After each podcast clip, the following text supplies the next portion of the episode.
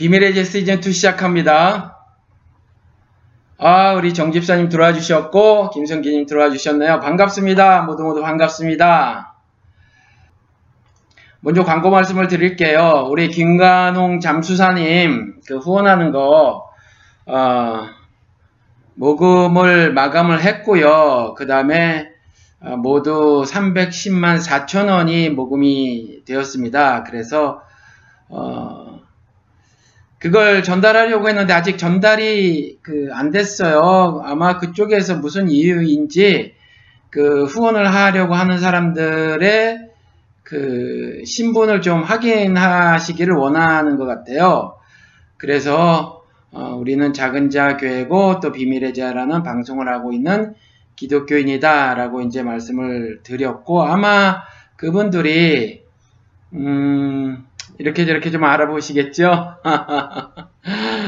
그리고 이제 아마 그렇게 되면은 이제 뭐 우리가 이상한 사람들도 아니고 말이죠. 정말 따뜻한 마음을 가지고 십시일반으로 조금씩 모아서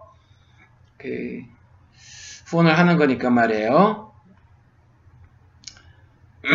얼마나 안 됐어요. 저도 아기가 셋인데 아이가 셋이란 말이에요. 그런데 돈이 있다고 해도 앞으로 살 일이 막막하지요. 그래서 작은 도움이라도 좀 됐으면 좋겠고, 금액이 크지는 않아도 남편 되시고 또 아이들에겐 아빠 되신 우리 김관홍 잠수사님이 혼자가 아니셨고, 뜻을 같이 한 사람들이 혼자가 아니었고, 그 다음에 그 죽음은 헛되지 않으며 또 우리 사회에 바르게 살아가는 삶이 무엇인가, 사회 공동체 일원으로서 어떤 삶을 살아야 하는가, 인간으로서 최소한 고민해봐야 하는 인간의 모습이 무엇인가, 이런 여러가지 교훈들을 남기고 떠나셨다라는 거죠. 이런 말씀을 전해드리면서 조금 위로를 해드리고 싶었던 거예요. 그래서 아무튼 우리가 마음을 함께 했죠. 그래서 310만 4천원이 거쳤습니다. 그래서 그것을 전해드릴 거고요. 저는 이제 계좌 이체를 했어요. 계좌 이체라고 하나요? 돈을 이체를 한 거죠. 그래서 이제 한국에 계신 분이 정집사님이에요. 말씀드릴게요. 정집사님이 아마 다녀오실 것 같습니다. 그리고 우리 황진아 집사님 계셨죠? 이렇게 아마 다녀오실 것 같은데 아직 다녀오시진 않은 것 같아요. 그리고 제가 한국에 가는 비행기표를 좀 미리미리 사야 싸니까 샀습니다. 그래서 10월 5일날 제가 가는 거로 그렇게 했습니다. 10월 5일이 수요일인데 인천에 3시 15분에 도착합니다. 오후. 그리고 2주 지나서 수요일날 10월 19일날 그때 이제 돌아오는 거로 그렇게 했어요. 그래서 수요일에서 수요일까지 2주 동안 제가 한국에서 머물기로 하고, 그래서 이제 비행기표를 샀고요. 이번에는 제가 아내랑 같이 갑니다. 근데 아내는 이제 회사에서 일하는 데에서 휴가를 사실 얼마 주지 않아요. 그래서 내년 것까지 휴가를 좀 땡겨서 받아가지고 가는데, 그래도 휴가 일수가 그리 많지 않아가지고 조금 늦게 도착을 해요. 전 10월 5일날 가는데 아는 10월 9일날 여기서 떠나고 말이죠. 일요일이에요. 그래서 일요일날 오후 3시 15분에 인천에 도착하는 거로 했고요.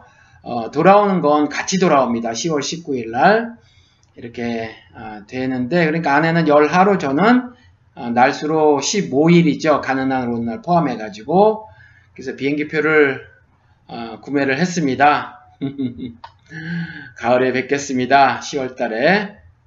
그리고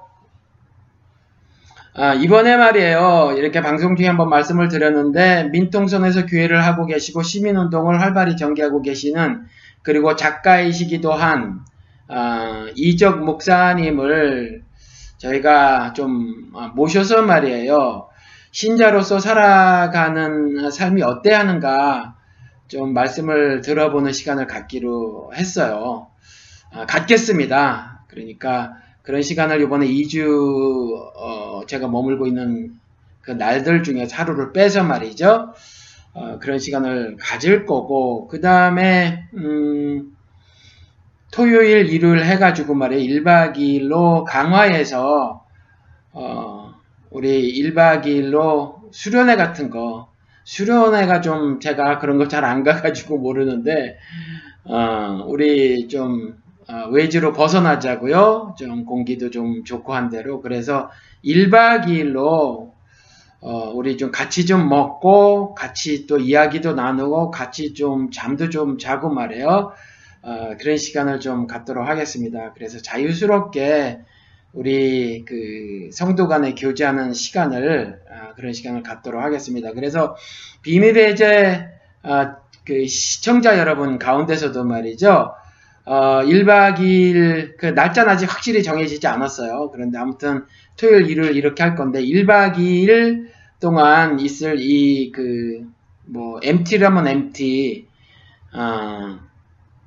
MT MT가 그거죠. 그 멤버들이 트레이닝 하는 거. 정확하게 단어는 어떻게 해야 되는지 모르겠네요. 트레이닝자가 들어가는 트레이닝은 조금 별로네. 그러니까 아무튼 그런 시간을 가질 건데 우리 그 청취자 여러분들도 참여하시고 싶으신 분이 있으면 말이에요. 저한테 개별적으로 좀 연락을 주셨으면 좋겠어요. 왜냐하면 그 사람 인수를 봐서 얼마나 큰 것을 빌려하는가를 결정해야 하니까, 그리고 음식도 그러고 말이죠. 미리미리 준비해야 될 게 있으니까 저에게 개별적으로 좀 알려주셨으면 좋겠어요. 이메일을 보내시든지 그 이게 팟빵 같은 데나 이 유튜브에 댓글을 통해서 좀 남겨주시든지, 아니면 교회 웹사이트 게시판에 오셔서 댓글을 좀 남겨주셨으면 좋겠습니다.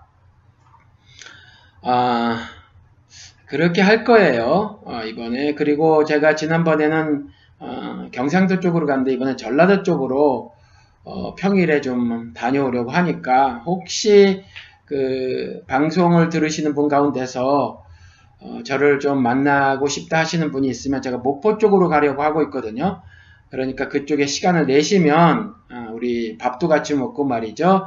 이런저런 이야기를 나누는 시간을 갖도록 하겠습니다.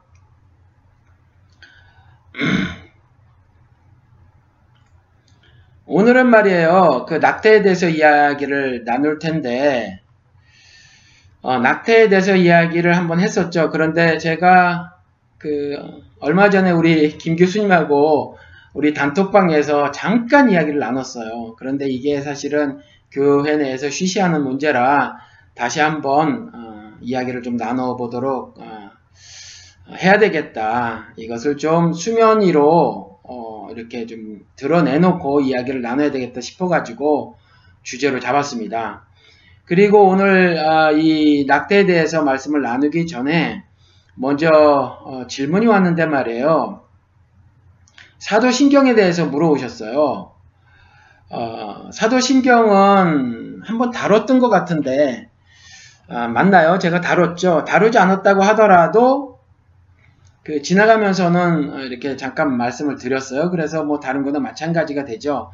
그런데 질문이 말이에요. 대개 5가지 정도를 해오셨는데, 외워서 믿음을 견고케 하는 것인가? 이 사도신경이. 그리고 사도신경의 근거가 뭐냐? 그리고 내용상의 문제가 없는가? 예를 들면 동정녀 같은 거. 동정녀는 그 성적인 경험이 없는 사람을 말을 하는데 이후에 아이를 낳지 않았는가? 뭐 이렇게 말씀을 하시면서 그래도 동정녀라고 말할 수 있습니까? 라는 거죠. 그리고 성도가 서로 교통한다는 건 성도들의 친교를 의미합니까? 그리고 예배 때 주문처럼 왜 외우고 있죠? 이렇게 물어보셨어요.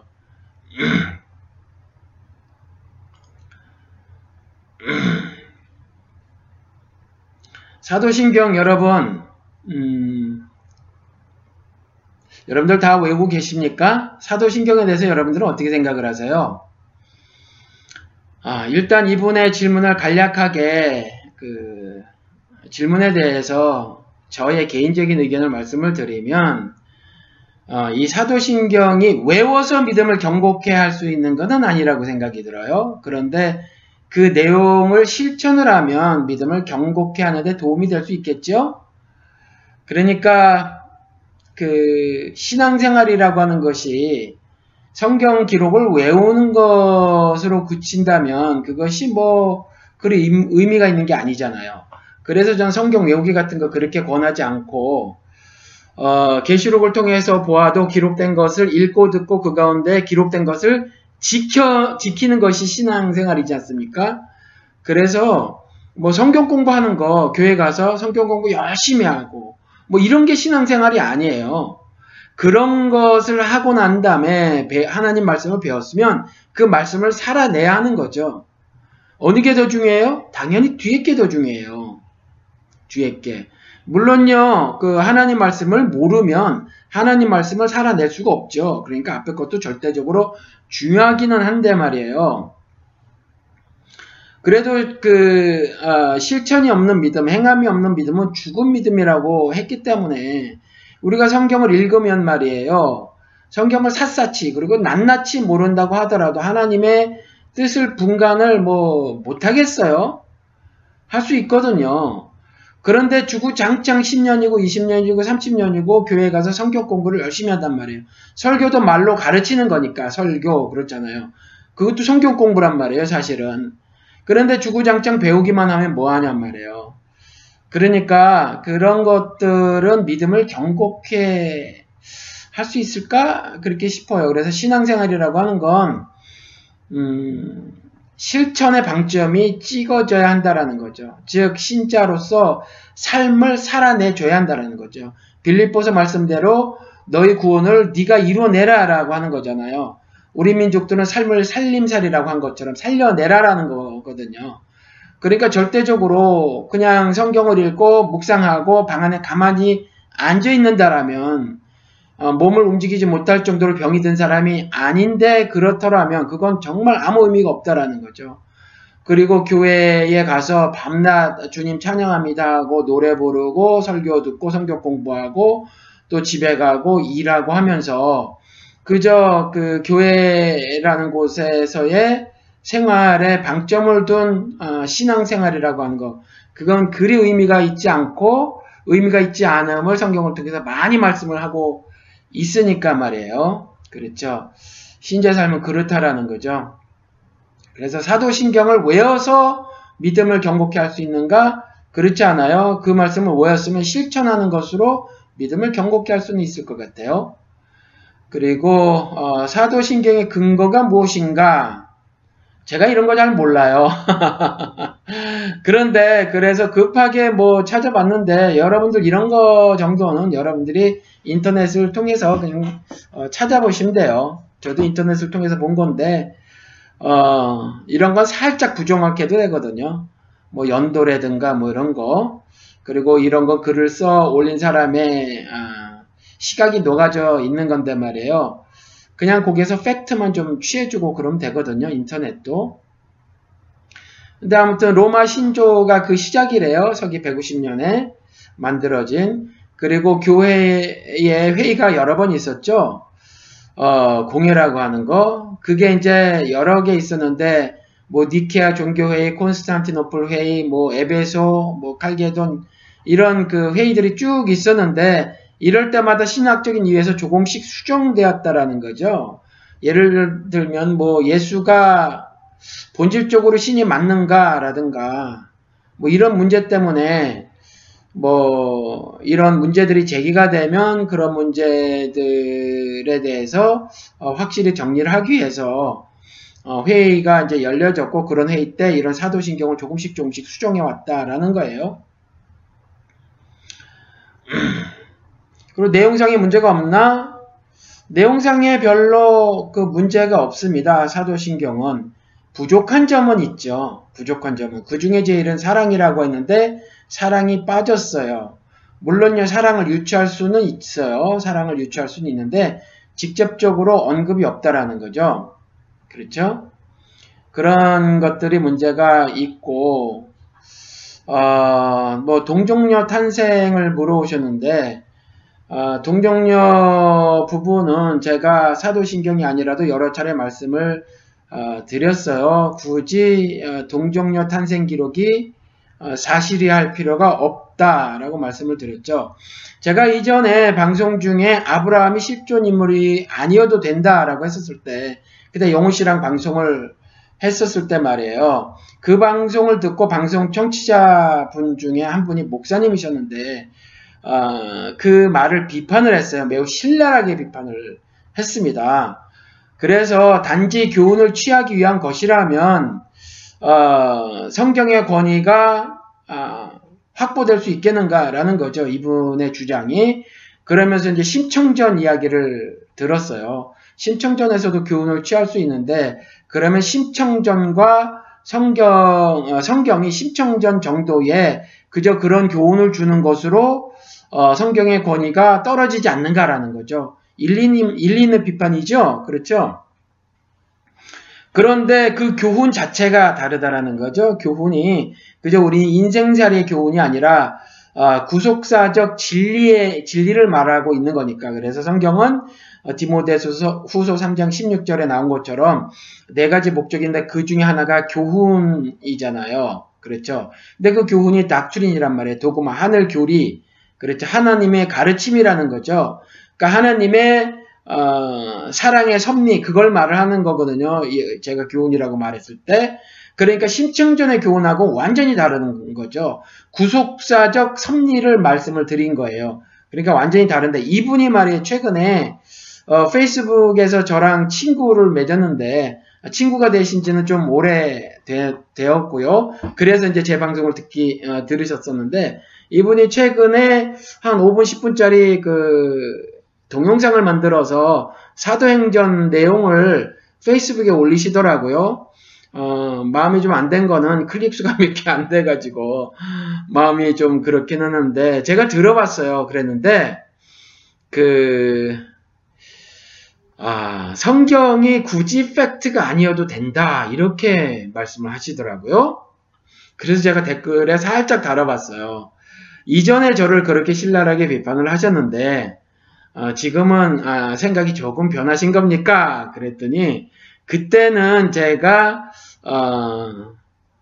그 팩트가 아니다라고 단정짓듯이 얘기를 한 것으로 알아들었다라고 하면서 이제 한 발짝 물러 서시더라고요. 그래서 이제 그렇게 말씀을 하시는데, 동정녀 탄생 기록 같은 경우 굳이 팩트여야 하느냐라는 거죠.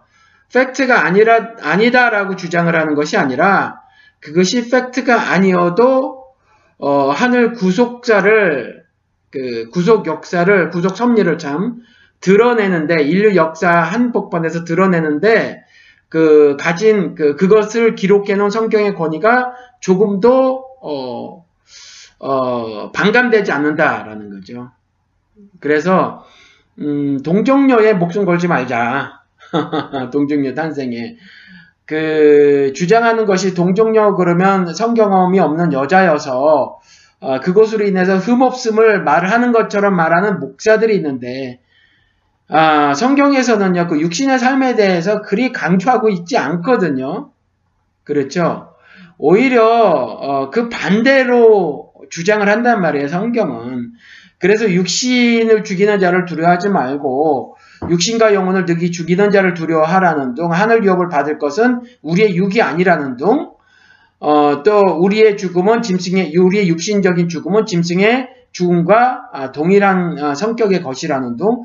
그래서 우리 육신의 일에 대해서 그리 강조해 놓고 있지 않고 오히려 그 반대로 말을 하고 있으니까, 사실은 육신적으로 성경험이 없는 것을 통해서 예수의 성결함, 흠없음, 뭐 이런 거 있잖아요. 흠과 점이 없다고 하는 그것을 말을 하는 건 좀 가당치 않죠. 수용하기가 어려운 연결이에요. 그렇죠? 그래서 저는 개인적으로 차라리 예수께서 창녀의 몸에서 태어났다라고 하면 오히려 예수께서 이 땅에 오신 것을 더 쉽게 설명할 수 있지 않겠는가, 이런 말씀도 한번 드렸다라는 거죠. 그래서 동정녀 탄생에 굳이 그렇게 매몰될 필요가 없다. 하나님께서 말씀으로 온 우주 만물을 다 지으셨으니 그것이 거짓이라 이렇게 말할 필요도 없고, 또 역사적으로 성경을 보시는 양반들은 이 동정녀 탄생 기록이 중근동에 이미 성경 기록이 이전에 있어 왔다라는 거죠. 이런 것이 중근동 뿐만이 아니라 세계 여러 나라의 설화에서 아마 등장하지 않나 싶어요. 그래서 이 동정녀 탄생 기록은 구라다 이렇게 말을 하는데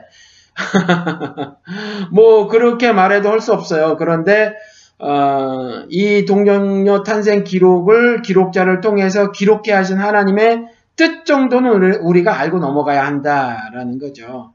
그렇죠. 그런 장치들을 고안을 하시거나 이용을 하셔서 이미 있다고 하더라도 이용을 하셔서 말씀하시고자 하는 것들이 있다라는 거죠. 그렇죠. 그러니까 여러분들이 우리가 그걸 알아야 해요. 굳이 동정녀일 필요는 없고요. 사람의 몸이라는 것을 여러분들이 아셔야 한다라는 거죠. 예수께서 이 땅에 오셨을 때 신이신 그분이 이 땅에 오셨을 때 육신으로 오셨다라는 거죠. 그래서 그분의 사역을 성육신, 인카네이셔널 미니스트리다 이렇게 말씀을 하는 거죠. 그래서 그분이 사람이고 또 신이시다라고 말씀을 하지 않습니까? 그렇죠. 말씀이 그래서 태초부터 있었던 말씀이 육신이 되었다라고 하는 거고 그 말씀이 육신이 된 사건을 예수 연합함으로 인해서 우리 신자들도 동일한 경험을 하는 거고 그래서 우리가 예수처럼 신으로 이 땅에서 사는 것이 전혀 이상한 일이 아니라고 예수께서 직접 말씀을 하셨고 그래서 우리가 하느님처럼 완전히 점과 흠이 없는 세상과 구별된 자로서의 살림살이를 살아내야만 한다라는 거죠. 그래서 우리는 반드시 뭐를 하라고요? 젖지 판단하는 거죠. 우리 정죄하는 거예요. 정죄, 죄라고 정하는 거죠. 이것이 죄고 이것이 불이고 이것이 왜곡된 것이다 라고 죄를 밝히 분별해내는 것이 정죄예요. 우리는 정죄를 반드시 하고 살아가야 하는 거죠. 정죄하지 마라 이거 판단하지 마라 이거 미국 서양 사람들의 문화예요. 컬처. 이것이 성경을 먹어버린 거죠. 성경을 통한 하나님의 가르침을 먹어버린 거예요. 그래서 판단하지 마라, 이런 거, 비판하지 마라, 정죄하지 마라, 이런 게 흡사 진리처럼, 성경에서 말하는 진리처럼 우리가 알고 있는데, 성경을 통해서 하나님은, 하늘 구속 섭리를 이 흑암이라고 하는 세상에서 드러내면서 살아야 할 성도들에게 정죄는 반드시 해줘라 라고 하면서 고린도전서 6장에서 말씀을 하고 계시다라는 거죠. 판단해라 라고 하는 말이 바로 그 말이라는 거예요. 천사까지라도 판단해라 라고 하는 거. 아무튼 내용상에 별 문제가 없다고 보여지는데 부족하다라는 거죠. 그리고 동정녀 큰 문제가 되지 않는다 라는 거고 그 다음에 성도가 서로 교통하는 거, 교제라고 번역을 했으면 좋겠어요. 성도들의 친교를 의미하나? 네, 그렇습니다. 그런데 성도라고 하는 것은 성령이 내주하는 그런 인격체가 성도잖아요. 그러니까 그 성도 간의 교제는 성령의 강권적인 인도하심에 순종해서 나누는 그러한 교제가 성도 간의 교제예요. 그러니까 교회에서 밥 같이 먹고 골프 같이 치는 정도의 성격은 물론 그런 것도 성도 간의 교제이기는 해요. 이 세상에 살아가면서 우린 육신을 입고 있으니까 육신의 쾌락을, 육신의 기쁨을 전혀 등한시할 수는 없죠. 그래서 그러기는 하더라도, 그런 것들만 추구하는 것은 성도 간의 교제가 될 수 없죠. 그거는 불신자들도 하는 교제니까 말이에요. 그리고 예배 때 왜 주문처럼 외우나? 예배 때 왜 주문처럼 외우겠습니까?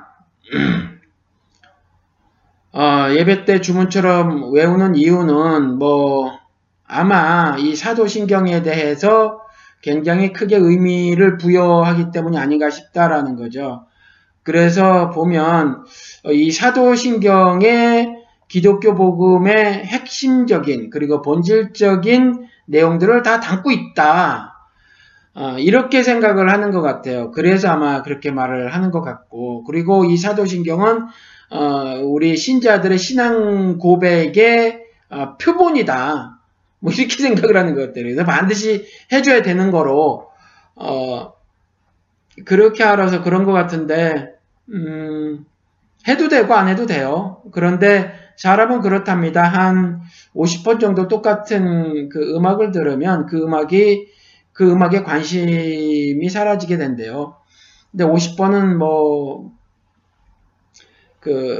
어떤 그런 걸 하는 과학자, 음악을 하는 과학자인가 보죠. 아마 그 사람이 주장하는 것 같고, 다 사람마다 다르고 또 특별히 연령대에 따라 다른 것 같아요. 아이들을 키워보니까 아이들은 반복해서 계속 봅니다. 아이들은 반복해서 계속 봐도 재미있어 해요. 어른만 돼도 영화 2번까지 봐도 3번, 4번, 5번, 6번 보기 힘들죠. 그런데 2살짜리, 3살짜리 아이들은 재미있는 만화 영화를 100번을 봐도 100번 다 깔깔거리고 본다라는 거죠. 그리고 잘 모르는데 왜 그런지 그 흑인들 음악을 보면 어떤 음악들은 정말 지겨울 정도로 반복을 하는 게 있어요. 그런 반복들도 어른들 그 사이에서 보이기도 하고요. 어른들 사회에서, 삶 가운데서. 그런데 아무튼 이 반복을 많이 하면 사실은 좀 신선한 게 떨어지고 해가지고 관심을 많이 안 두기 때문에 사도신경을 모일 때마다 반복을 하는 것은 그리 뭐 적극 권장할 건 아닌 것 같아요. 뭐 가끔 하는 건 괜찮지 싶습니다. 근데 뭐 굳이 해야 될 거로 보여지지 않아요. 왜냐하면 이거 하고 어차피 또 설교도 듣고 밥 먹고 또 성경 공부도 하고 그럴 거니까 뭐 이럴 필요는 없을 것 같아요. 좀 자유스럽게 자기의 처한 상황에 따라서 스스로 신앙 고백을 하나님 앞에서 하는 것이 좀 더 자연스럽겠죠. 그리고 좀 더 실체적이고 구체적이고 살아있는 신앙 고백이 될 것 같아요. 그래서 이미 짜져 있는 것보다는 이런 내용을 근간으로 해서 각자 알아서 신앙 고백을 했으면 좋겠습니다. 아유, 급하게 물어오셔가지고 급하게 이제 막 그 입에 오토바이 단 것처럼 막 했어요. 아이고 참, 잠시 인사를 나누고 가죠. 무지 더워요. 오늘 여기 제가 사는데도 엄청 덥습니다. 에어컨을 틀어놨는데 말이죠. 조금 전까지 계속 돌아가더라고요. 바깥이 얼마나 덥는지. 여긴 더우면 100도가 쉽게 넘어가는데 100도 그러면 30 몇 도 되는 거예요. 31, 2도가 아니라 뭐 34, 5, 6도 뭐 이렇게 되는 거거든요. 이런 날들이 계속 되고 있습니다. 기다님 안녕하십니까? 콩콩님, 백승환님, 사키오님 다 들어와 주셨어요. 그리고 멀리 호주에서 우리 박집사님이 들어와 주셨네요. 감사합니다. 잘들 계시지요? 오늘 낙태에 대해서 좀 말씀을 나눠볼게요. 낙태 그러면 일단 제일 먼저 떠오르는 게 우리 그 낙태를 말이에요. 그 캐톨릭에서도 그러고 개신교에서도 그러고 살인이다 그랬단 말이에요. 살인이다. 그래서 낙태를 한 사람들이 기독교인들도 굉장히 많은데 제가 여러 조사를 이렇게 좀 살펴봤어요. 쭉 봤는데 조사가 이게 좀 정확치 않은 것 같아요. 편차가 심하더라고요.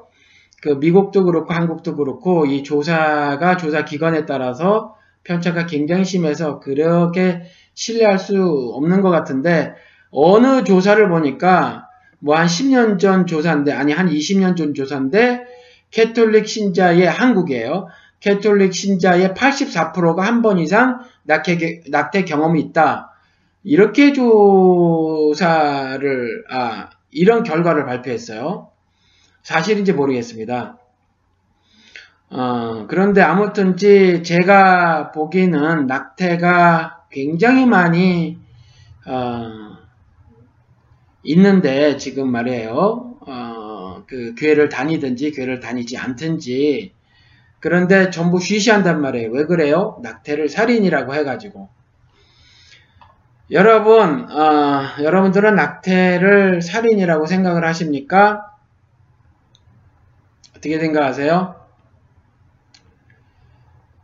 낙태는요, 일단 뭐 법이라는 건 시대에 따라서 뭐 다르게 만들어지고 또 법 적용 역시 다르니까, 뭐 시대에 따라서만 그런가요? 어떤 문화에 따라서도 다르고, 지역에 따라서도 다 다르지 않습니까? 뭐 중동하고 서방국가하고 법이 완전히 다르죠? 또 관습도 다르고 말이에요. 전통도 다르고 그러기 때문에, 뭐, 이걸 법 이야기를 하면서 낙태를 기준 삼을 수는 없어요. 그렇지만, 그래도 한번 살펴보면, 한국 같은 나라에서는 민법을 통해서 보면요. 뱃속에 있는 아기한테는 유산을 물려주지 않아요. 그러니까 100% 완성된 사람으로 인정을 하지 않는다라는 거죠. 민법에서는. 그리고 형법도 마찬가지인데, 예를 들어서 산모가 살해를 당했다고 치면, 산모와 뱃속에 있는 아이 2명을 살해한 것으로 안 친단 말이에요. 그래서 그 뱃속에 있는 생명이 죽은 것에 대해서는 살인죄를 묻지 않지요. 물론 가중처벌이 있겠지만 살인죄를 묻지 않는다라는 거죠. 그래서 낙태가 살인이냐 그랬을 때 한국 같은 경우는 법적으로는 아니라고 주장을 하는 것 같아요. 법적으로는.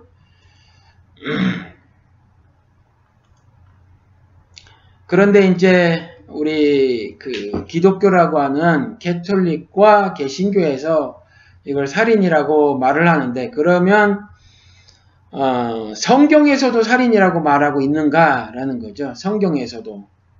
성경에서는 살인이라고 말을 하지 않아요, 여러분. 성경에서는. 그게 출애굽기 가서 보면 성경에서는요, 낙태에 대해서 언급이 없어요. 물론 언급이 몇 개가 있기는 있는데, 낙태가 범죄냐 아니냐에 대한 언급은 이거 하나밖에 없어요. 출애굽기입니다. 출애굽기 21장에 가서 보면 22절에 이렇게 기록이 되어져 있어요. 사람들이 만약에 서로 싸우다가 임신한 여인을 치게 되고, 그래서 임신한 여인이 낙태하게 되면, 그런데 낙태하게 됐는데 다른 해가 없다라면, 그러니까 그 여인도 뭐 그렇게 크게 다친 것도 없고, 그렇다면 그 남편이 청구하는 대로 반드시 벌금을 내어야만 한다. 그런데 벌금을 내기는 내되 재판장의 판결을 따라서 내라. 이렇게 말을 해놓고 있다라는 거죠. 솔로몬 같은 재판장, 모세 같은 재판장을 말을 하는 거겠죠.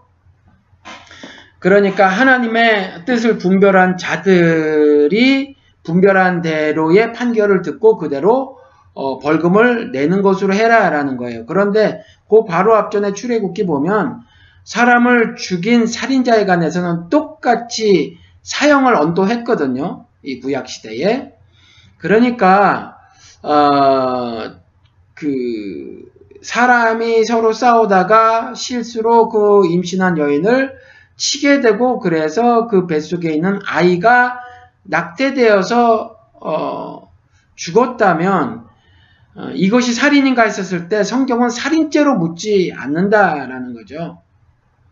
살인죄로. 그래서 성경 역시 살인으로 말을 하고 있지 않아요.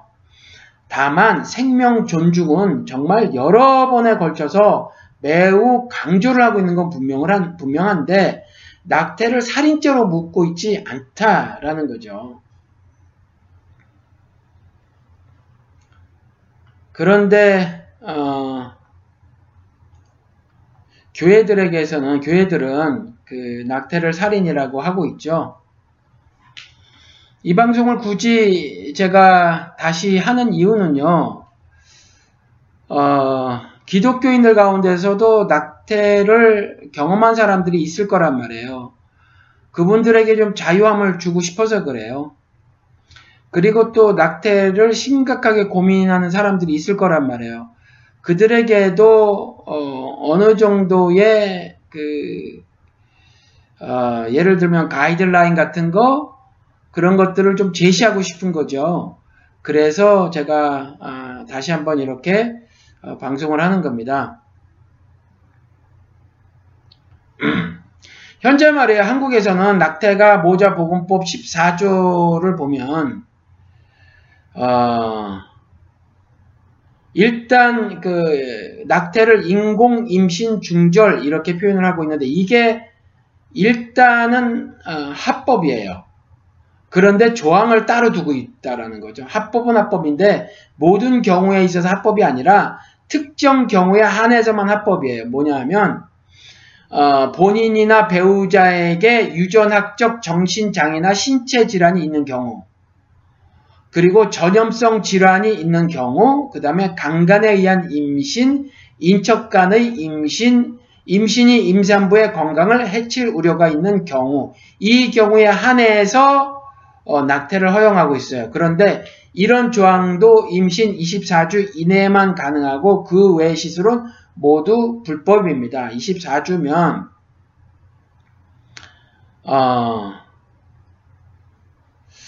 제가 잘 모르겠어요. 의학적으로 이거 이상 됐을 때 임신 중절을 하는 것이 가능한지, 가능은 하겠죠. 그런데 그 산모에게 그 건강상에 치명적인 해를 입히지 않는지 어떤지 잘 모르겠어요. 그런데 임신 24주 정도가 되면 사람 형체를 다 하고 있다라는 거죠. 그렇죠? 그래서 24주가 넘어갔을 경우는 24주면 어떻게 되는 겁니까? 대개가 40주 정도, 39주, 40주 이렇게 있죠? 그럼 24주면은 3분의 2 정도가 지났는데 4, 6, 24, 6개월, 5개월 반쯤 되겠군요. 5개월 4분의 3. 그러면 이때는 뭐 굳이 성경을 들지 않아도 이때는 하지 않았으면 좋겠어요. 그렇죠? 24주가 넘어가서는 죄책감이 심해지겠죠. 아무래도 본인들이. 그러니까 그렇다라는 거예요. 그래서 일단 그 낙태에 대해서는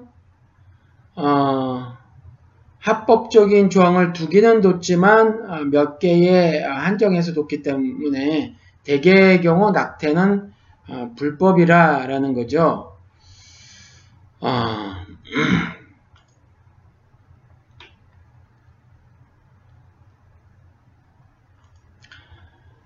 그런데 말이에요. 우리 이렇게 생각을 해보시자고요. 제가 그 방학 때 온 그 우리 딸애하고도 이런 얘기를 얼마 전에 나눴는데, 그 프로초이스가 있고 프로라이프가 있죠. 프로초이스, 저는 약간 프로초이스 입장이에요. 완전히 아니라.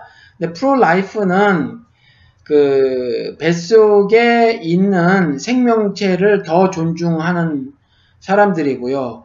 프로초이스는 그 산모의 결정을 더 존중하는 그런 사람들이거든요. 그런 주장이에요. 그런데 약간 저는 프로초이스 입장이라는 거죠. 그렇다고 프로라이프를 완전히 배척하지도 않고 프로초이스를 전적으로 100% 지지하는 것도 아니에요.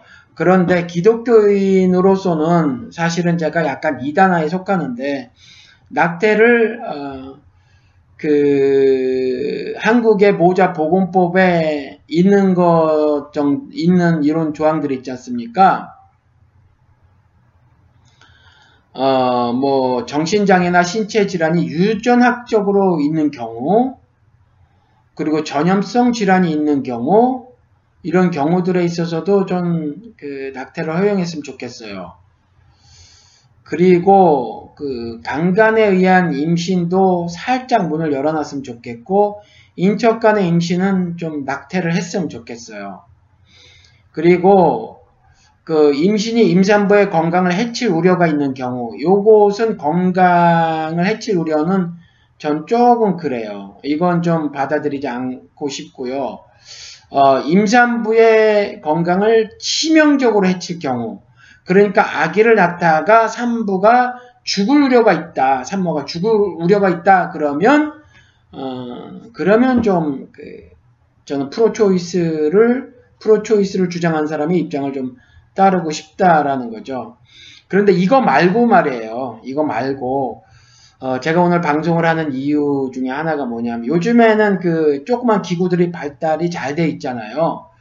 그 임신 여부를 측정하는 기구들, 소변만 이렇게 보면은 이렇게 알 수 있는 거, 그리고 값도 비싸지 않고, 그래서 임신 여부를 빨리 진단을 할 수 있다라는 거죠. 그리고 요즘 여성들은 또 굉장히 예민하니까 말이에요. 신체의 변화를 빨리빨리 이제 알아차린단 말이에요. 물론 모두 다 그렇지는 않지만, 약간 뭐, 그, 둔감하신 분들 있고, 또 여자의 그 피리어드가 불규칙하신 분들도 있으니까.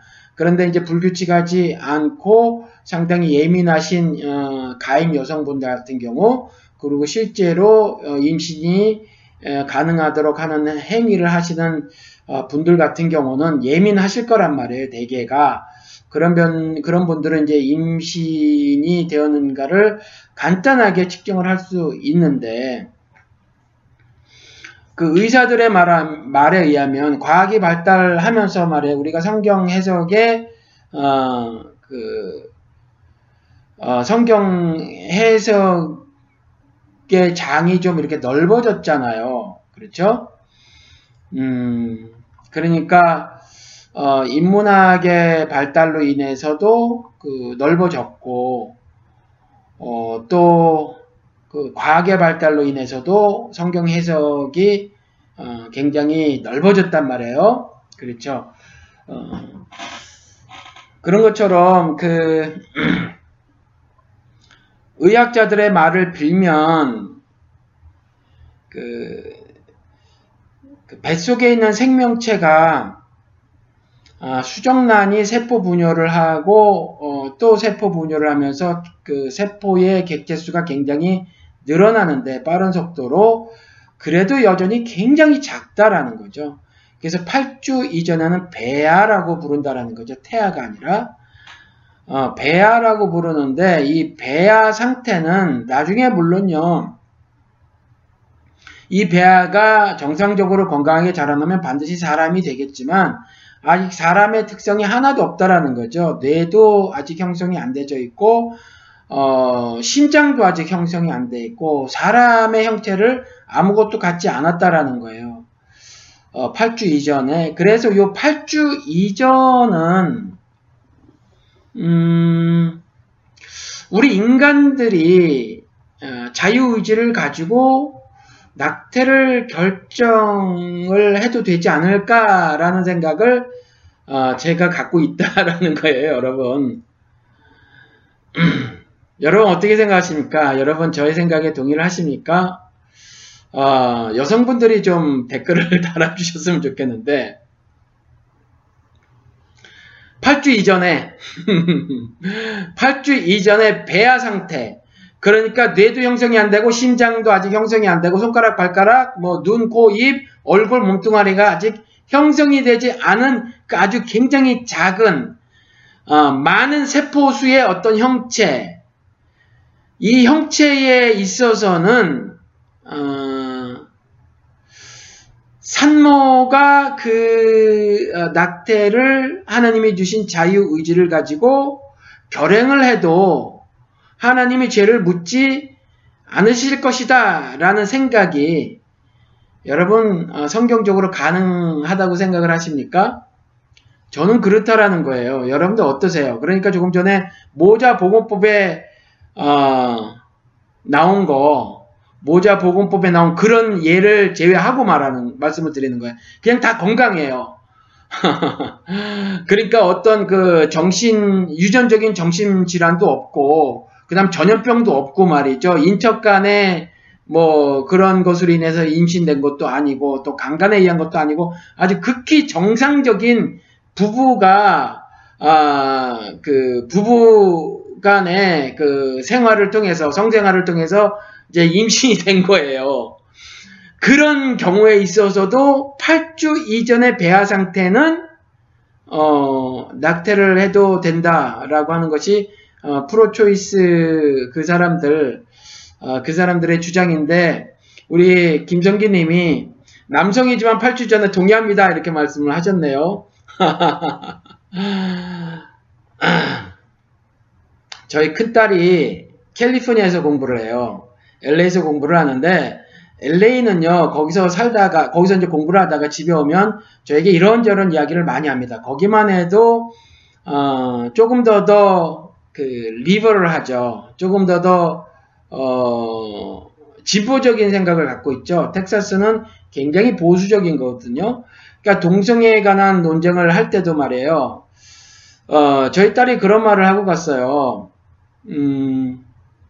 만약에 그 자녀가 동성애자다라고 커밍아웃을 했는데, 부모가 만약에 성경에는 죄라고 써있다라고 하면서 그렇게 말을 하면, 많은 아이들이 자기들은 그렇게 대답을 할 거라든가, 나는 성경에 큰 관심이 없다, 성경이 뭐라고 말을 하든지 간에 성경에서 주장하고 있는 거, 성경에서 제시하고 있는 그 가이드라인을 나는 별로 따르고 싶지 않다, 성경이 나에겐 큰 의미가 없다, 이렇게 대답을 할 거라는 거예요.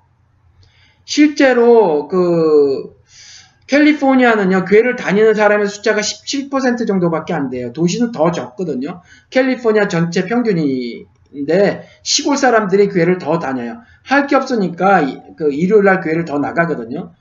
그러면 로스앤젤레스 같은 경우는 교회를 다니는 숫자가 그거보다 더 적다라는 거예요. 17%가 안 된다라는 거거든요. 그러니까 그 커밍아웃을 한 동성애자들에게 성경을 근거로 해서 들이밀어야 아무 소용이 없다라고 저에게 충고를 했어요, 제 딸이.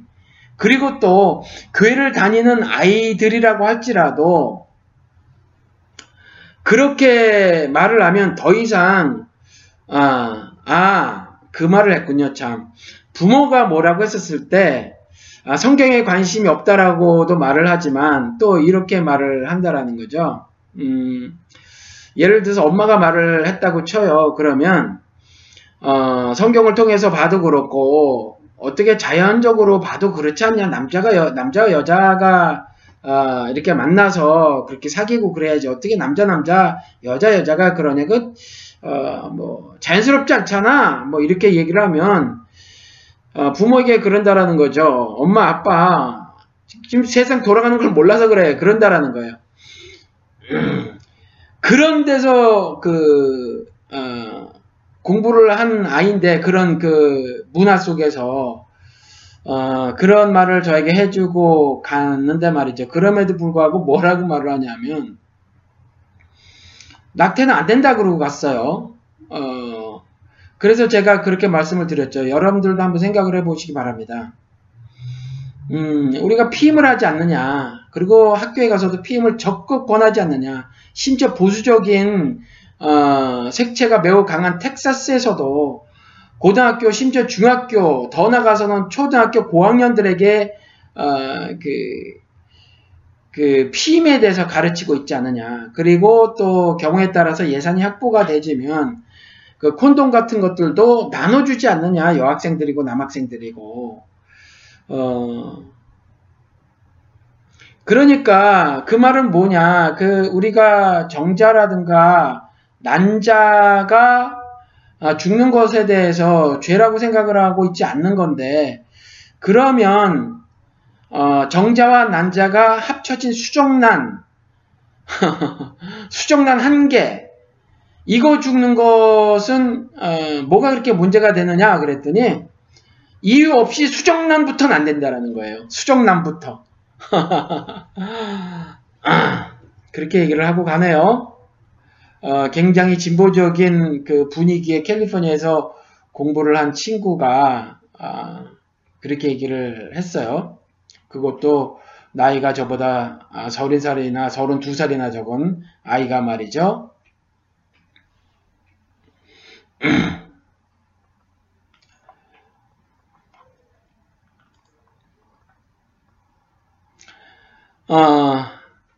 그러니까 여러분 어떻게 생각을 하세요? 피임은 가능합니까? 피임이 가능하다면 수정란을 지우는 것 역시 가능하다고 생각을 할 수 있지 않은가요? 그리고 그 수정란이 세포 분열을 일으켜서 2개, 4개, 8개, 16개 이렇게 기하급수적으로 늘어나는데, 여전히 매우 작은, 아주 굉장히 작은 상태라면 그것을 지우는 것도 괜찮지 않을까요? 그것을 지우는 것은 산모에게도 그렇게 크게 건강을 해치지 않는다고 해요. 물론 기분이 나쁠 수도 있지요. 그리고 그런 경우에 낙태를 한 것과 낙태를 하지 않은 경우가 좀 다를 수도 있어요. 그렇죠? 건강상 문제를 생각을 했을 때도. 그렇지만 그게 심하게 차이는 나지 않을 거란 말이에요. 저는 잘 모르지만.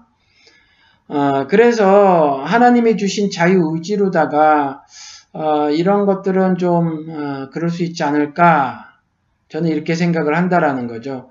다만 저는 프로초이스를 주장하는 사람들이 8주 이상도 산모들이 결정을 할 수 있어야 한다 그러는데, 성경을 통해서 보면 생명을 굉장히 중하게 여기고 있음을 우리가 알 수 있거든요. 매우 강조를 하고 있다라는 거죠.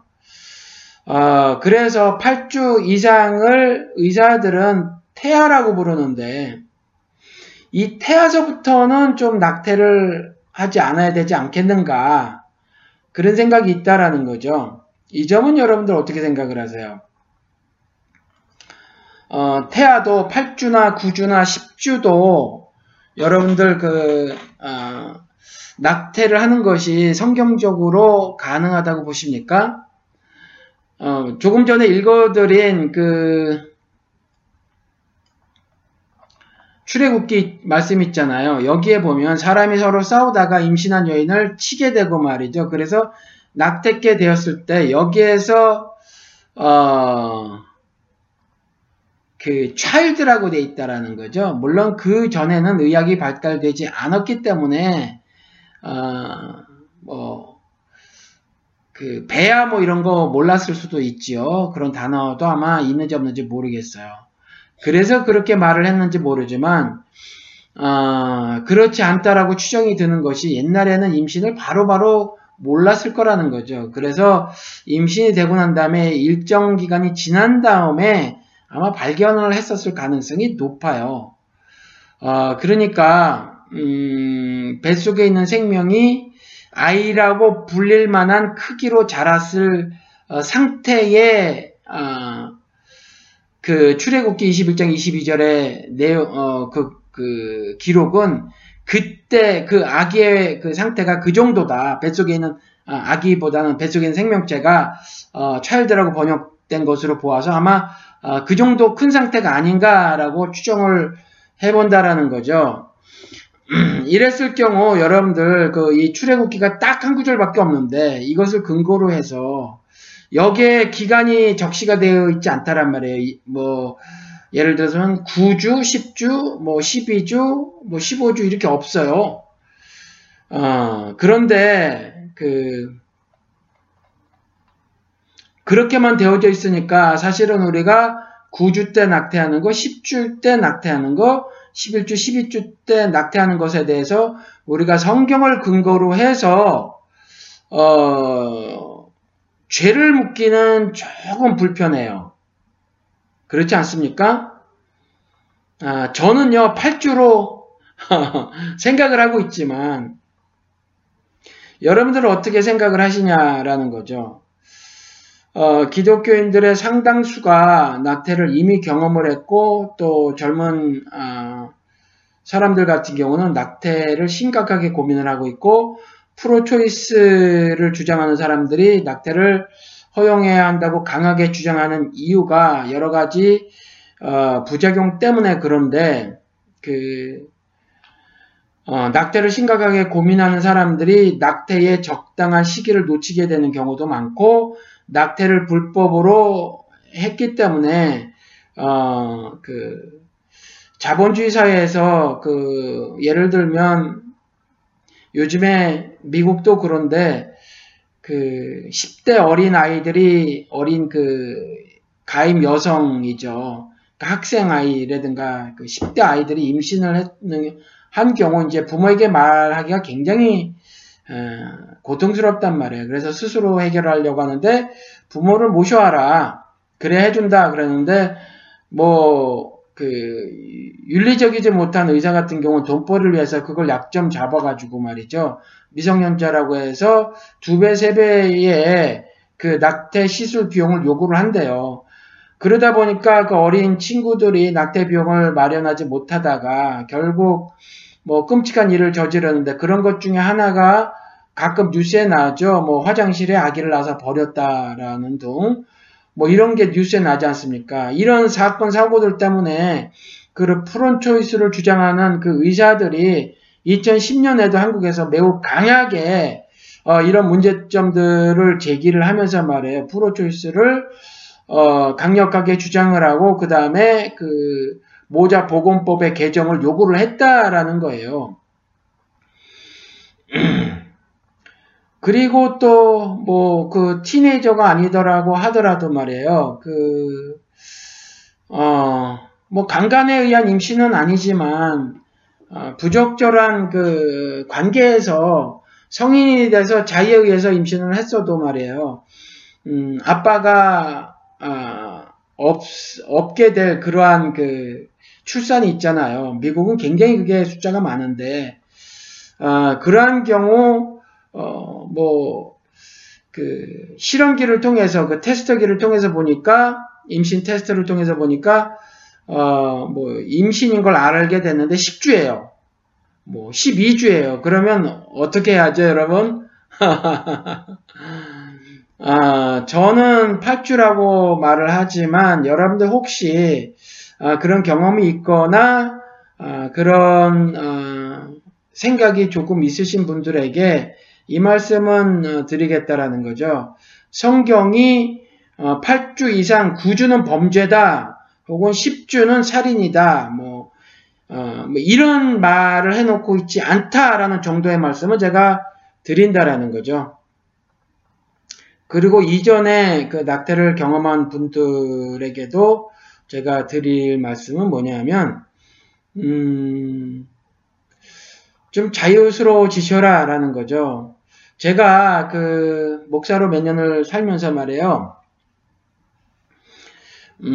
안타까운 점이 하나가 있는데, 물론 그 자신이, 사람은 누구나 다 밝히고 싶지 않은 이야기들이 있죠. 그런데 그 밝히지 않아서 여러 가지 도움이 되면 좋은데, 밝히지 않아서 이렇게 불편하게 되는 경우가 있고, 불편하진 않더라도 말이에요. 좀 더 하나님이 주신 자유를 마음껏 누릴 수 있음에도 불구하고 누리지 못하고, 적극적이진 않지만 소극적으로 거짓말쟁이의 삶을 살아가야만 하는 경우들을 제가 종종 맞닥뜨리게 돼요. 차라리 그냥 딱 말씀을 해버리시면 차라리 좋은데, 뭐 부끄러울 게 뭐 있어요. 가정에, 그리고 내 삶에 이전의 왜곡과 모순이 왜 없어요. 다 있죠. 우린 육신이 연약해서 죄를 졌단 말이에요. 쓰러지기도 하고 넘어지기도 했다니까요. 그런데 그게 뭐 그리 부끄러워요. 하나님 앞에서. 하나님 앞에서 안 부끄러우면요, 180도 뒤로 돌아해가지고 사람을 향해서도 부끄러울 일이 없다라는 거죠. 침례를 받을 때 하나님께 내가 예수 그리스도와 연합이 되고 성령 하나님께서 내 안에 내주하시는 하나님이 되셨습니다. 그리고 그리스도가 머리 되시고 신자인 나는 지체가 되었습니다. 라고 하는 신앙 고백을 하나님을 향해서 하잖아요. 그리고 돌아서 교회를 향해서 같은 지체된 형제 자매들에게 하는 거거든요. 그 고백을. 동일하단 말이에요. 하나님을 향해서 죄에 대한 회개 고백을 했으면, 그리고 여러 가지 내 일신상의 모든 문제를 하나님께 다 털어놓는다면 말이에요. 뭐 일거수일투족, 뭐 시시콜콜한 이야기를 다 털어놓을 거는 없지만, 그래도 내가 소극적으로나마 거짓말쟁이로 살아가야 하는 어떤 이슈들이 있으면, 그런 부분에 있어서는 여러분 그렇게 감출 것이 없다라는 거죠. 설사 그 부끄러운 과거라고 할지라도 그 부끄러움을 감추면 부끄러움으로 남지만, 그걸 하나님 앞에서 내어놓으면 부끄럽지 않고요. 그리고 180도 돌아서 그것을 내가 그냥 예를 들어서 잘못 먹은 음식 토해내듯이 그냥 토해내면 오히려 세상 사람들은 여전히 손가락질할지 모르지만 나는 개운하다라는 거죠. 나는 당당하다라는 거죠. 죄를 안고 있었을 때 범죄자가 경찰 보면 도망가는 거거든요. 뒤로 피해서 가는 거예요. 그런 것처럼 내가 당당해지면 세상에 누구를 향해서도 내가 당당하게 살 수 있는 거거든요. 그러니까 여러분들이 혹 그 과거에 있었던 뭐 그런 낙태 문제가 있었잖아요. 뭐 그렇게 감출 일 없어요. 여러분들이 굳이 뭐 내 삶의 모든 부분들을 다 털어내놓고 살 필요는 없지만 어느 날 그런 이슈가 이렇게 화제에 오르잖아요. 그러면 여러 그 예를 들어서 형제들이 있고 또 믿지 않는 사람들이 그런 교회에 즉 믿는 사람들의 모임에 조인하게 되었을 경우 나의 간증을 통해서 그들의 마음을 열 수 있고 말이죠. 그 다음에 나의 그런 간증을 통해서 다른 사람들이 하나님의 사랑과 구속 섭리를 조금 더 깨닫는 것에 도움을 줄 수 있다라는 거죠. 그래서 여러분들도 좀 그러시면 어떨까 싶다라는 거죠.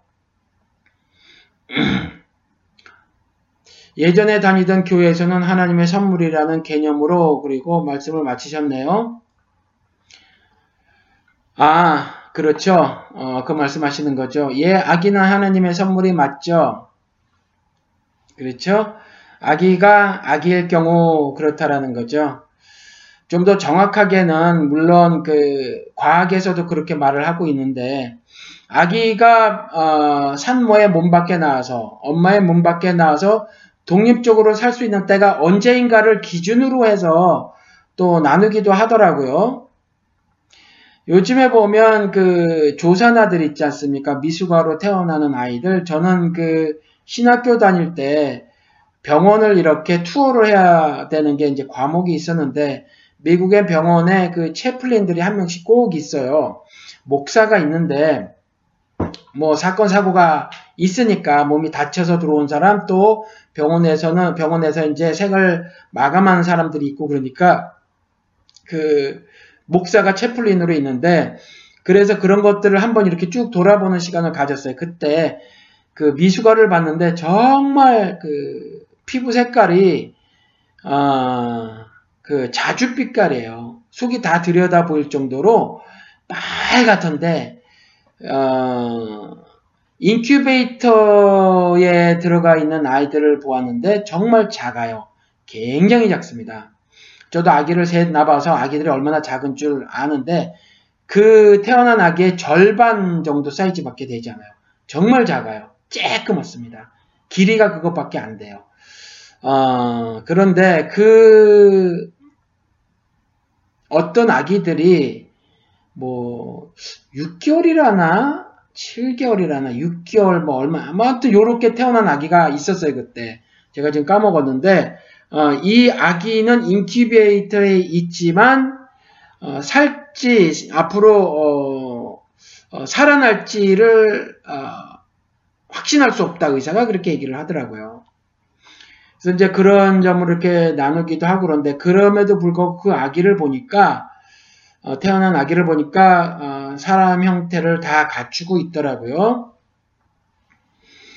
그런데 성경에서는 조금 전에 말씀드린 것처럼 사람의 육신적인 목숨과 생명으로서의 생명을 나누고 있다라는 거죠. 그렇죠? 그러니까 하나님의 선물이다라고 했었을 경우는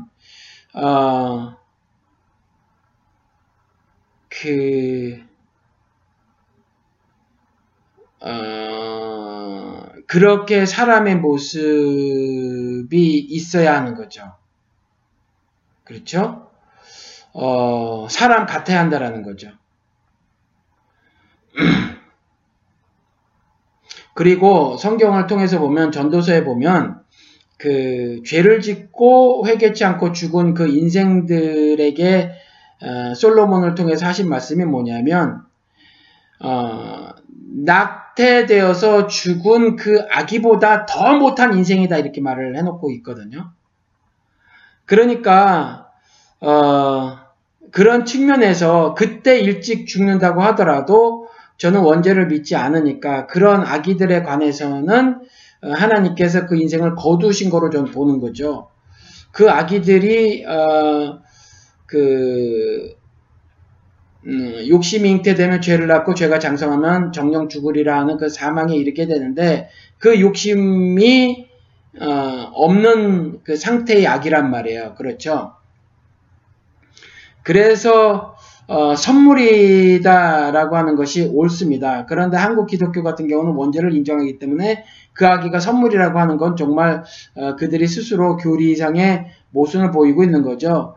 원죄는 태어나면서부터 아담의 죄를 안고 태어나는 건데 혹은 요즘에 말을 살짝 바꿔서 아담의 죄가 전가되었다, 유전이 아니라 전가되었다 이렇게 말을 하는데 뭐 어느 것이든지 유전되었던 것이든지 전가되었든지 간에 죄를 가지고 있는데 아직 회개할 지적 능력이 없어요. 영적 능력이 없으니까 이 악인은 일찍 죽으면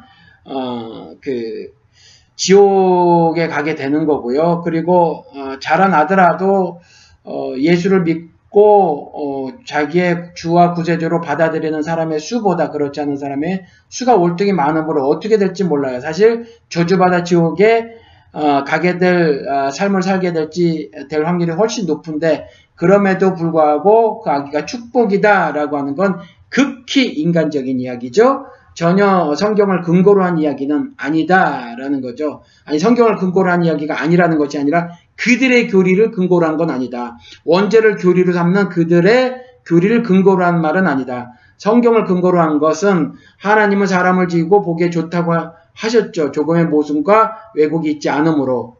그렇죠. 그래서 그런 측면에서는 선물이 맞아요. 그렇죠. 그런데 반드시 사람이어야 한다라는 거죠. 우리 황지아 집사님, 우리 달라스에 사시는 분인데 오셨다가 가시네요. 가셔야죠. 당연히 가셔야 돼요. 이 시간에는. 도넛샵을 하시는 분이라 이 시간에 지금 주무셨어야 하는데 오셨었네요. 고맙습니다. 그러니까 예전에 다니던 교회에서 하나님의 선물이라는 개념으로 성폭행을 당하더라도 낙태하면 안 된다고 그렇게 주장을 했다라는 거죠. 전화그러라고 하세요. 사실요, 프로라이프를 주장한 사람들이 이런 말을 해요. 그리고 얘를 어떻게 드냐면 오프라 윈프리라고 아시나요, 여러분? 여자 연예인으로 이 세상에서 제일 부자죠. 그렇죠? 이 오프라 윈프리가 사실은 어렸을 적에 강간을 당했고 엄마가 그래서 태어난 사람이거든요.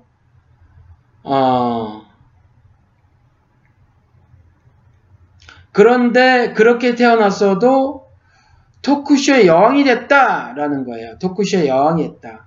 그리고 미국에는요, 토크쇼가 아주 쓰레기 같은 토크쇼가 굉장히 많습니다. 정말 한국하고 비교가 안 되게 쓰레기 같은 토크쇼가 많아요. 정말 납뜨거워서 보지 못해요. 그런 토크쇼가 많은데, 그런 토크쇼가 많아서 그런지, 그리고 오프라 윈프리 쇼에 나오는 사람 보면요, 저명인사가 많습니다. 물론 그 명사라고 하는 것이 그냥 사실은 사자가 들어가서 그런데, 단순히 유명한 사람이라는 얘기거든요. famous people 이라는 거거든요. 명사가. 그런데 유명한 사람이라고 하는 건데 그 famous가 fame 이라는 말 있잖아요. fame이 명예거든요. 또 그렇게 쓰여져요. 그러다 보니까 유명한 사람이 갖고 있는 명예가 있는데 우리가 명예라는 단어를 쓸 때하고 미국 사람들의 명예라는 단어를 쓸 때하고 약간 좀 다른 뉘앙스가 있는 것 같아요. 그런데 아무튼지 그 유명인인데 우리는 유명인과 명사를 따로 나누죠. 근데 미국 사람들은 그게 그거예요. 그런데 이 오프라 윈프리 같은 경우는 이제 명사인데 그 연예인 그 유명한 사람들도 많이 나오지만 또 그렇지 않은 그 유명한 사람들도 꽤 많이 나온단 말이에요. 그래서 아무튼지 토크쇼 영이라고 불리는 것이 토크쇼로 유명하게 된 것뿐만이 아니라 물론 나중에 거짓말임이 밝혀졌지만 자기가 뭐 일주일에 한 번씩 독후감을 뭐 책을 읽고 이렇게 말하고 그랬잖아요. 그런데 나중에 거짓임이 밝혀지기는 했지만 아무튼 책도 많이 읽는 여자고 또 그 뭐 오클라호마에서 대학을 나오고 이렇게 뭐 사생아로 태어났지만 사생아인지 뭔지 아무튼 뭐 그런 걸 뭐라 그래요. 사생아도 나쁜 단어죠, 참. 아무튼지 뭐 그렇게 태어났고 말이죠. 그런데 대학 공부까지 했고 토크쇼의 여왕이 됐고 그래서 인생은 모른다. 이렇게 될 수도 있다라는 거죠. 이렇게 될 수도 있다. 그래서 강간을 당하든 말든 상관없이 일단 낳고 봐야 한다. 생명은 소중함으로 하나님의 선물이므로 이 아이의 미래를 당신이 아느냐라는 거죠. 그런데 여러분 이 오프라 윈프리를 듣는 사람들은 사실은 굉장한 폭력을 저지르고 있는 거예요. 왜요? 오프라 윈프리는요. 그냥 전 세계 70몇억 인구 중에 한 명이라는 거죠. 그렇죠? 그렇기 때문에 성폭행을 당해서 태어난 그 아기가 그 예처럼 되는 거는요. 그 모든 사람 중에서 그냥 한 사람 되는 거란 말이죠. 지금요 한국에 금수저, 흑수저 뭐 이런 말을 하는데 이게 될 일이냐는 거죠. 계층 간의 이동을 가장 많이 바라는 사람들이 한국 사람들이래요. 그리고 계층 간의 이동이 가능하다고 믿는 퍼센테이지도 굉장히 많대요. 공무원들은 믿지 않는데 그래도 계층 간의 이동을 간절히 바란다라는 거죠. 그렇기 때문에 사교육을 그렇게 시킨다라는 거죠.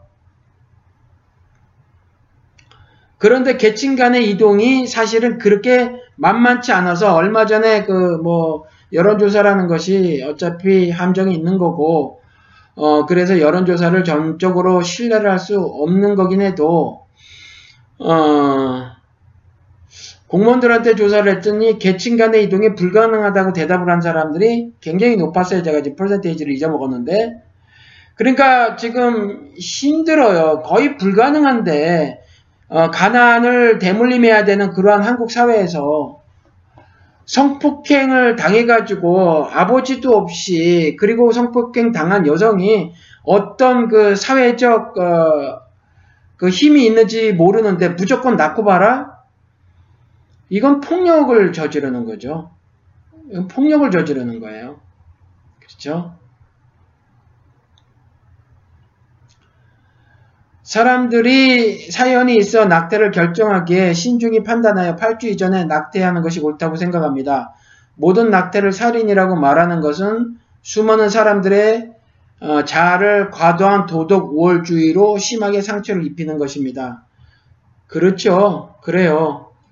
그래서 여러분 저는요 지금 이 방송을 하면서 낙태를 권장하는 건 아니에요. 왜냐하면 성경에서는 생명을 굉장히 중요하게 말을 하고 있거든요. 그러니까 낙태를 권하는 거는 아니에요.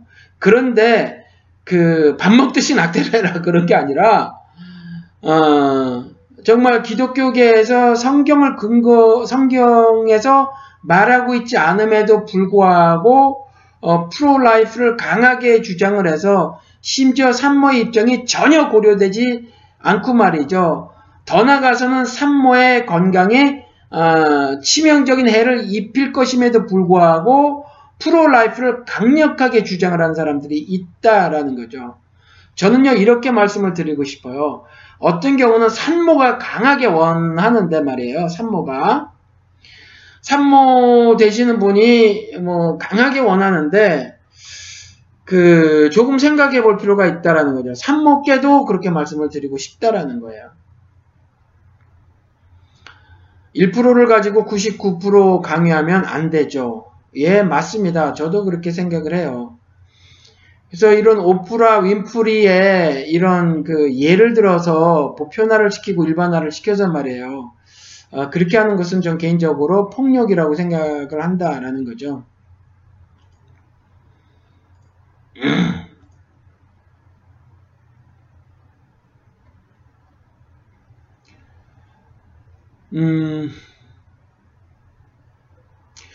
사실 제가 낙태에 대해서 이전에도 방송을 했고요. 그리고 사실은 재방송 같아요.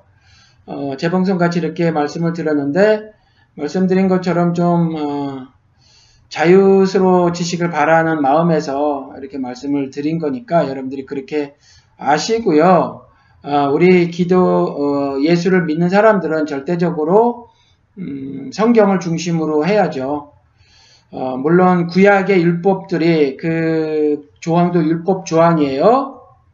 그래서 율법 조항을 문자적으로 그대로 가져서 그대로 적용을 하면서 살 수는 없어요.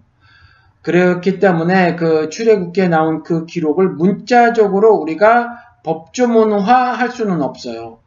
그래서 그 기록에 담겨져 있는 정신은 무엇이냐, 하나님의 그와 같은 율법을 구약시대에 주셨을 때의 뜻은 무엇이냐라는 거죠.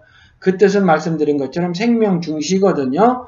그러니까 우리가 그렇게 아셔야 한다라는 거죠. 그 아이를 낙태케 했는데 무죄다 이렇게 말씀을 하지는 않으셨으니까 그랬죠. 살인이 아니라는 거지 무죄는 아니다라는 거예요. 그러고 우리가 이제 과학을 배워서 알게 된 것이 8주 이상이 되면은 이제 우리가 태아라고 따로 구분을 지어서 그게 여전히 물론 굉장히 작대요.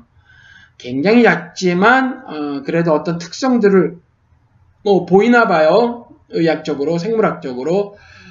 그래서 8주를 이제 기준으로 나눈다는데 사람 성장이 뭐 다 다르죠. 어떤 그 경우는 뭐 중학교 때 남자 같은 경우 키가 확 크기도 하고 어떤 친구들은 고등학교 때 크기도 하듯이 아마 세포 분열도 그럴 것 같고 뭐 아기의 성장도 마찬가지일 것 같아서 꼭 8주도 딱 정해놓지 못하지만 사실은 대충 나누기를 배와 태아로 나누는데 태아 때의 낙태는 좀 우리가 하지 말았으면 좋겠다라는 거고요. 그렇다고 해서 말씀드린 것처럼 제가 꼭 성경에서 그렇게 주장하는 것은 아니다라는 말씀도 더불어 드리고요. 배아에 있어서는 저는 프로초스의 입장을 가진다라는 겁니다. 낙태에 대해서는 이게 다군요. 오늘은 방송이 짧았어요. 더 이상 할 말이 없습니다. 여러분 혹시 낙태에 대해서 나누고 싶은 말씀이 없으십니까?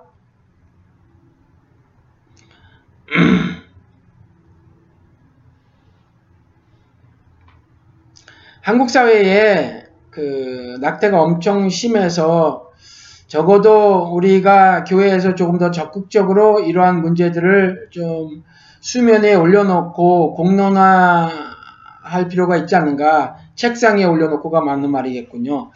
우리가 그 공론화해야 할 것이 여러 개가 있는데 말이죠. 왜냐하면 말씀드린 것처럼 신앙생활이라고 하는 것이 하나님을 신앙한다고 하는 것이 말이에요. 성경 공부하는 게 아니란 말이에요. 우리가 실질적으로 살아가는 거거든요. 눈에 보이는 삶을 살아가는 거예요. 그러면 구체적으로 하나님 말씀을 배웠으면 그 말씀을 살아야 하는데 그 중에 여러 개가 있단 말이에요. 예를 들면 이혼도 있어요. 제가 그 기도에 응답되지 않는 거 성경 기록 그 말씀을 드렸잖아요. 그 부부간에 서로 불화하고 난 다음에 기도를 하는 건 하나님께서 응답하지 않는다고 하는 그 데살로니가 전서 3장 말씀을 드렸단 말이에요. 그랬더니 우리 그 게시판에 글을 쓰셨죠. 저는 그 10년 전에 남편이 나가버리고 나간 이후에 3년이 지난 다음에 이혼을 했습니다. 그러면 제 기도는요. 이렇게 말씀하셨어요. 저는 참 고맙습니다. 이렇게 자신의 문제를 털어놓으신 분 참 고맙죠. 이후에도 이분은 저에게 계속 그 톡으로 연락을 하시면서 어떤 신앙 상담, 그러니까 삶의 이모저모들을 나누고 계신단 말이에요. 저는 텍스트만 전달을 해드리고 있죠. 그리고 그 상황에 맞는 그러한 그 적용들은 이제 스스로 하시기를 바라는 거죠. 그렇지만 그래도 살짝 제 경험도 좀 나누기도 하고 그러고 있는데, 이분이 나누신 게 그거였단 말이에요. 그래서 당신이 이혼하신 분이라는 것을 분명히 밝히셨어요. 그런 것처럼 우리가 이런 것도 좀 말을 해야 된다라는 거죠. 왜 그래요? 한국 사람들은 이혼을 하면 교회를 떠나는 경우가 많이 있어요. 그리고 어떤 경우는, 그나마 나은 경우는 대형 교회로 다시 스며드는 거죠. 물론 요즘에 제가 교회를 나오라고 하고 있으니까 교회를 다닌 것 자체가 큰 의미를 제가 못 찾아서 그러긴 해도 뭐 그 차원이 아닌, 그야말로 정말 그 하나님을 떠나느냐 마느냐 하는 그런 차원으로 말씀을 드리면, 이혼을 하게 되면 주변 사람들의 손가락질 혹은 어떤 눈초리가 싫거나 부담스럽거나 뭐 해가지고 말이에요, 교회를 아예 등을 져버리거든요. 그런 경우가 많다란 말이에요. 그러니까 딱 드러내놓고 하는 거죠. 사람이 잘못하지 않아요? 잘못하죠. 잘못한단 말이에요. 실수하고 잘못도 해요. 그리고 이혼하는 것에 어떤 경우는 이혼이 아니에요. 예를 들면 폭력 남편으로부터 도망치는 건 탈출이죠. 그냥 그 법적으로 이혼이란 단어를 쓸 뿐이지, 내용으로는, 성격적으로는요, 그건 그냥 도망치는 거예요. 그렇죠? 폭력을 피하는 거죠. 그렇죠? 요즘 뭐 정말 하루가 멀다 하고 그 남편의 폭력으로 인해서 목숨을 잃는 사람들의 그 뉴스가 나오는데, 미국은 굉장히 심해요. 그러니까 이런 건 이혼이라는 그 법률적인 단어를 쓴다고 하더라도, 혹은 관습적인 단어를 쓴다고 하더라도 실제로 내용은 이혼이 아니니까. 그런데 이혼이라는 단어를 사용함으로 인해서 뭉뚱그려서 이상하게 바라보거나 막 한단 말이에요. 이 미국에서도 한국 그 동포사회에서는 이혼한 여자들에게 그 함부로 하는 남성들이 많이 있거든요. 그래서 그런저런 이유도 있고, 그래서 교회가 세상에서 빛이 되려면 이런 문제들을 그 탁상에 올려놓고 서로 공론화해서 사실은 그 이후의 삶을 그대로 던져버리면 안 되잖아요. 그 이후의 삶도 하나님을 신앙하는 삶으로 살아내야 한단 말이에요. 그러니까 그럼 이혼하고 난 이후의 삶을 어떻게 살아가야 하는 것이 바람직한가? 이후의 나의 이혼의 과거는 어떻게 이해를 하고 해석을 하고 어떻게 치유를 해가면서 살아가야 하는가 등등을 우리가 말을 해야 한다라는 거죠. 그리고 형제 간에, 자매 간에 서로 위로를 하고 살아가야 해요. 이 낙태 문제도 마찬가지거든요. 쉬쉬하게 되면 혼자 생각하고 감추게 된단 말이에요. 그리고 똑같은 일을 반복을 한다라는 거죠. 그렇죠? 낙태를 한 번만 한 사람이 아니라 낙태를 여러 번 한 사람도 많고, 사람이 그렇잖아요. 죄를 한 번 지면 죄가 무뎌지기 마련이거든요. 낙태가 꼭 죄라고 말씀을 드리는 것이 아니라, 어떤 큰일을 결정을 했는데 두 번 하고 세 번 하기는 더 쉽단 말이에요. 그러다 보면 10번도 하고 20번도 할 수도 있다라는 거죠. 그러니까 이럴 때에 우리가 서로 형제 자매 간의 이야기를 나누고 하면 훨씬 도움이 되고, 또 우리가 부모된 자로서 또 장성한 자녀를 가지고 계신 분들은 이런 일들을 구체적으로 대화를 나눠서 자녀들에게 올바른 그런 그 가르침들을 줄 수 있지 않은가라는 거죠. 그래서 우리가 이런 이야기들을 좀 더 나누기를 소망합니다.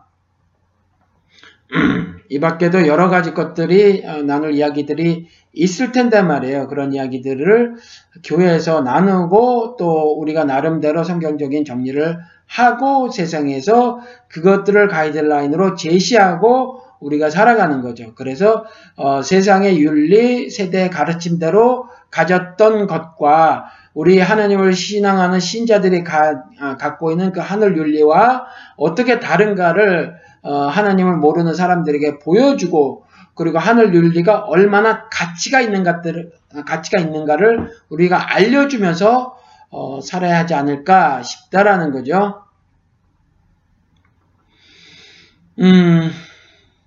오늘은 낙태에 대해서 대화를 나눠봤습니다. 여러분들도 여기에서 이야기가 다인 것으로 알고 방송을 마치도록 하겠습니다. 오늘은 낙태에 대해서 말씀을 나눴고요. 여러분들 자유하시기 바랍니다.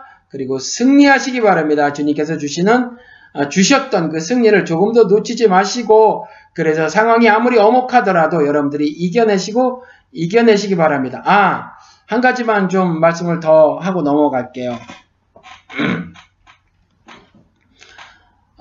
제가 그 서론의 말씀을, 방송 시작의 말씀을 드리려고 했는데,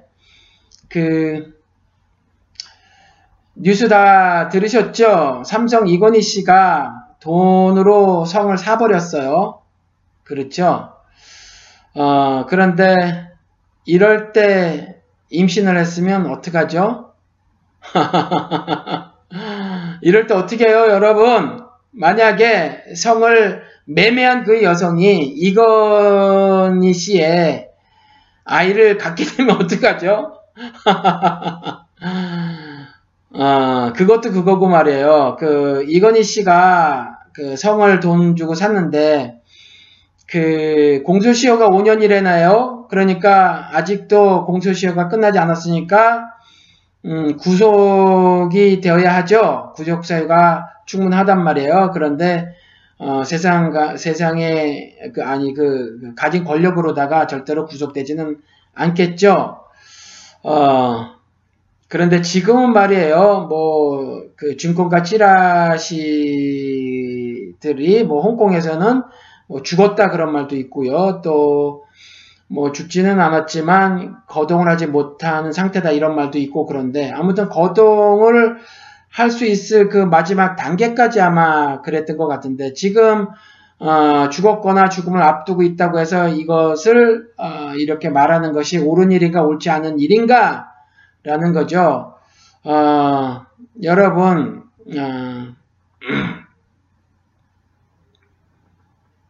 이건 말을 해야 되는 거죠.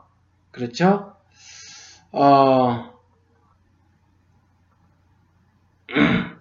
꼭 해야 되는 겁니다. 이건희는 그냥 이건희가 아니어서 그래요. 저는 이런 일들이 있으면 굉장히 답답한데, 이런 뉴스를 들으면 왜 그러냐면, 여러분, 사람은 하나님이 사람을 지으실 때는 하나님의 모습과 형상을 담아 놓으셨잖아요. 하나님 모습과 형상을 닮은 존재로 지으셨잖아요. 그런데 그게 깨지고 깨졌다라는 거죠. 깨져도 어떻게 그렇게까지 산산조각이 날 수 있는가라는 거죠. 그는 돈을 벌기 위해서 모진 애를 한평생을 다 투자하면서 그렇게 살았어요. 그런데 돈을 벌면서 어떻게 벌었냐 하면, 여러분들도 아시다시피 삼성에 노조가 없어요. 그렇죠. 노조가 없는 건 이런 거예요. 그러니까 제가 몇 년 전에 삼성에서 작업 현장이 워낙 악랄하기 때문에 노동을 하다가 죽음을 맞게 된 사람이 51명이었을 때 제가 뉴스를 들었거든요. 그런데 얼마 전에 보니까 70몇 명이라는 거예요. 74명인가 그렇다라는 거죠. 몇 년 만에 20여 명이 증가했어요. 그러면 평생 그 병상에 누워 있어야 하는 사람이라든가 아니면 장애를 안고 살아가는 사람 포함해서는 숫자가 얼마나 많겠냐라는 거죠. 그런데 이렇게 작업 현장이 악랄한데도 불구하고 이것에 대해서 입 다물고 살라는 거죠. 그렇죠? 시키면 시키는 대로 하고 살라는 거죠. 감히 어디 누구 앞에서 그 작업 현장이 악랄하는 이따위 말을 하느냐. 그냥 시키면 시키는 대로 하지, 이 노예들아, 이거거든요. 그렇게 돈을 벌었어요. 그렇게 한평생 일하면서 돈을 벌었어요. 돈이 머리와 마음을 완전히 지배를 해버렸다라는 거죠. 그러니 얼마나 불쌍해요. 사실은요, 참 안타까운 인생이라는 거죠. 어디 개인적인 시간을 조금이라도 가질 수 있었겠어요? 휴가를 갔다고 하더라도 말이에요. 머리와 마음속에서 일이 떠나지 않았을 것이 분명하단 말이에요. 그런데 늙어서까지 한 짓이 그거란 말이에요. 여러분, 제가 방송 초반에 이 말씀 안 드렸죠? 제가 아주 치매라서. 우리 김관홍 잠수사님, 그거 하는데 제가 조금 돈을 유용하면 어떻게 해요? 그거 안 되는 거잖아요. 그런 것처럼, 이건희 씨, 이게 안 되는 일이거든요. 그렇죠? 이건 반드시 공론화를 해야 한다라는 거죠. 수면 위에서 이 사람이 저지른 일에 대해서 반드시 문제를 짚고 넘어가야 한다. 왜냐하면 이 사람은 한국 사회에 절대적인 영향력을 행사하는 사람이니까 이 사람이 공인이라는 거죠. 그러니까 공인으로서 책무를 다하지 못한 부분, 그리고 그것을 넘어서 그 실정법을 어기는 범죄를 저지른 일, 그리고 사회를 이끄는 지도자 중에 한 명으로서 보인 어떤 그 도덕적인 타락의 모습들을 반드시 묻고 넘어가야 한다라는 거죠, 여러분. 그래야 하지 않겠습니까? 그래야 한국 사회가 건강해지지 않을까요? 그래서 이 말씀을 드립니다. 그리고 사실 그 문제 때문에 제가 방송 초반에 잊었던 것 같은데, 이건희 씨 아이를 뵈면 어쩌냐라는 거죠. 그렇죠? 여러분, 오늘은 여기까지 하도록 하겠습니다. 여러분들 늘상 주님께서 주시는 하늘 기쁨을 누리시길 바라고요. 주님 안에서 진리가 너희를 자유케 하리라 그랬으니 말씀을 날마다 묵상하시고 말씀을 살아내심으로 자유를 마음껏 누리시는 여러분들이 되시기를 주님 이름으로 축원을 드리면서 방송을 마치도록 하겠습니다. 안녕히 계십시오. 한 주간 건강하시기 바랍니다. 더위를 이겨내세요.